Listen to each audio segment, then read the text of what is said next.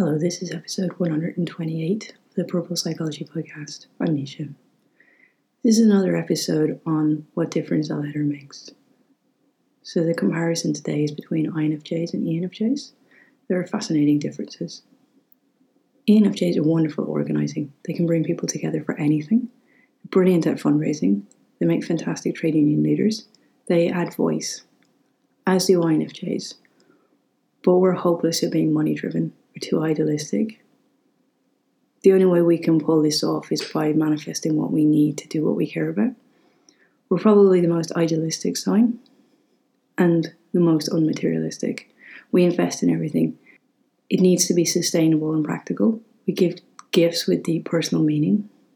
Mine are always books or journals, occasionally pens, handmade cards, might cook dinner for you, occasional painting if you're really lucky. INFJs, despite being internally driven, we have very high standards for ourselves. We have internal benchmarks. But when we speak as leaders, we give voice to others. Despite this fact that INFJs are completely internally driven and we have our own standards and benchmarks, when we speak, we tend to speak about everybody else. We very seldom talk about ourselves. We tend to talk about everyone else and things in terms of how they feel for other people and from their perspective. And that is why one of the reasons that we make exceptionally empathic leaders and people that others like to follow because we are talking about them and what they relate to best. And that's incredibly impactful and motivating and connecting and deeply connecting for people. And during this crisis, the leaders that people have been most drawn to are the people who have that skill set, who can talk about this crisis in terms of them. It's a unique point of view. However, with ENFJs, they're, even though they're very externally driven, they speak much better in the I.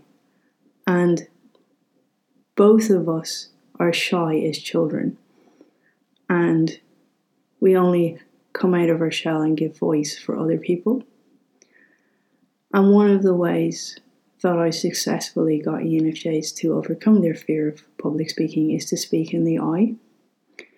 So they tend to collect experiences.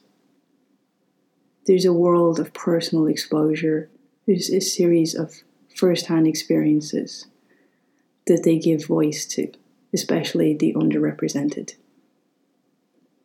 but they're more political in a way generally than INFJs are. All of the famous speeches that they give do so in terms of I, and they make fantastic radio presenters for this reason too and do fantastic voiceovers. Can be said that ENFJs add voice, where INFJs add vision. ENFJs can make better mothers, though interestingly, I have known them to be one of the personalities that can choose to not be mothers and be very fulfilled in doing that. But when they do so, in some ways they can do this better than INFJs. INFJs can sometimes be too selfish and too driven to give enough time to parenting. But on the other hand, if they do decide to embark on it, they'll quite often do so and do it in a completely embracing way and actually make excellent homeschoolers. INFJs always live for the future in their heads. They're never living for now. And in fact, one of the things I think that we need in a partnership is to ground us further now. I think ENFJs tend to balance this a little bit better and tend to live in the moments and the bringing together of people and the momentum of the wheel rather than constantly living for a vision space beyond themselves and often beyond their lifetime. Both are equally brutal at self care but I think INFJs, due to their very internal self, do tend to learn this and learn how to fill their own tank.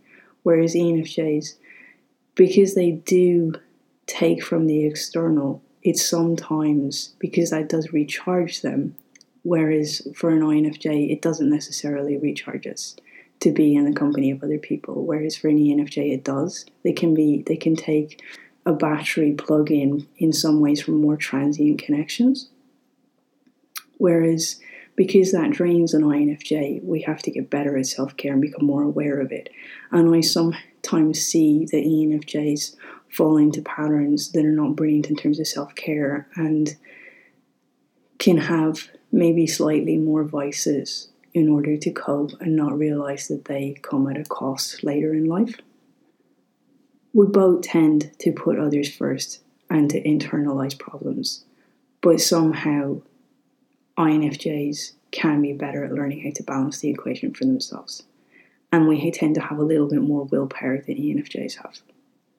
We both really enjoy really deep human interactions, but ENFJs do like the personal collections of the everyday, and I think that that component of that external with them tends to draw more people to them, um, and it makes them better at creating communities of people. Whereas with INFJs, it can be very hard to get to know them. And when you do know them and you're part of their world, it has a deep significance. But even a lot of people still don't know what I do. That's partly because there's no job title for what I do, and it's only the people who've worked with me who really get it. And, and in, a, in a funny way, I asked a few years ago for help coming up with a job title, and nobody could come up with one that were kind of even more ridiculous.